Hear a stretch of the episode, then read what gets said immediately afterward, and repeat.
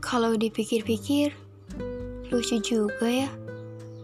Awalnya dulu kita saling menetap, sampai akhirnya cuma bisa saling menatap, kayak sekarang.